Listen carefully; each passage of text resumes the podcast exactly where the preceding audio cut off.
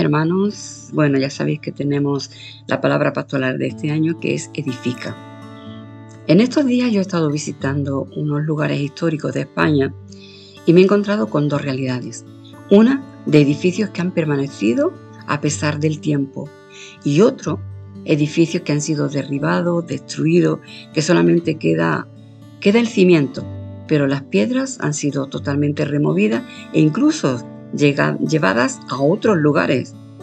Yo miraba y por un momento pensé, como creo que muchos pensamos, uy, si las piedras hablaran.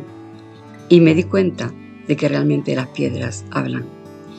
Recordé ese texto cuando los fariseos, los escribas, todos los religiosos de aquella época eh, le dijeron a Jesús que, que hiciera callar a la multitud. Aquellos que aclamaban a Jesús le dijeron, haz que callen. Y Jesús le dijo, no, si estos callaran, las piedras hablarían. Y realmente las piedras hablan. Eh, la iglesia, la iglesia está compuesta de piedras vivas. La iglesia es un edificio, se le compara a un edificio de piedras vivas, pero que están edificadas sobre la roca que es Jesús. Lo primero que tenemos que aprender es que tenemos que estar edificados sobre la roca, como esos castillos que todavía permanecen ahí sobre la roca y están firmes.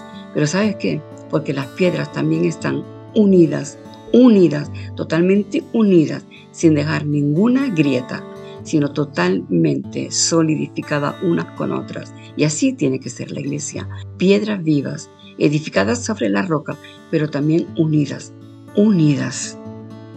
La otra lección que aprendí al ver eh, zonas totalmente destruidas, piedras que habían sido movidas de su lugar, quedaban los cimientos. Los cimientos estaban ahí y algunas piedras que estaban ahí sobre, sobre esa roca, sobre esos cimientos. Pero muchas piedras habían sido derribadas, destruidas, incluso llevadas a otros edificios. Los enemigos entraron, destruyeron y se llevaron piedras para sus propias edificaciones. Y eso es lo que ocurre también cuando la iglesia deja que el enemigo entre y se lleva piedras para sus propios edificios. Se lleva piedras. Nosotros tenemos que mantenernos firmes y unidos, no permitir ninguna grieta, ninguna rendija por la que el enemigo se pueda adentrar y robar piedras. No, no lo permitamos.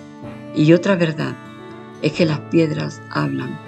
Y realmente cuando el mundo mira a la iglesia, tenemos que ser esa ciudad, esa ciudad eh, puesta ahí en lo alto, para que todo el mundo la vea.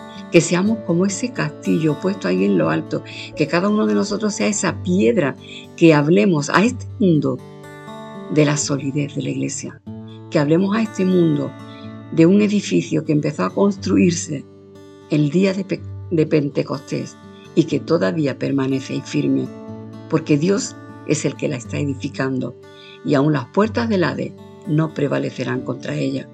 Las piedras hablan y el mundo, el mundo está viendo un edificio sólido.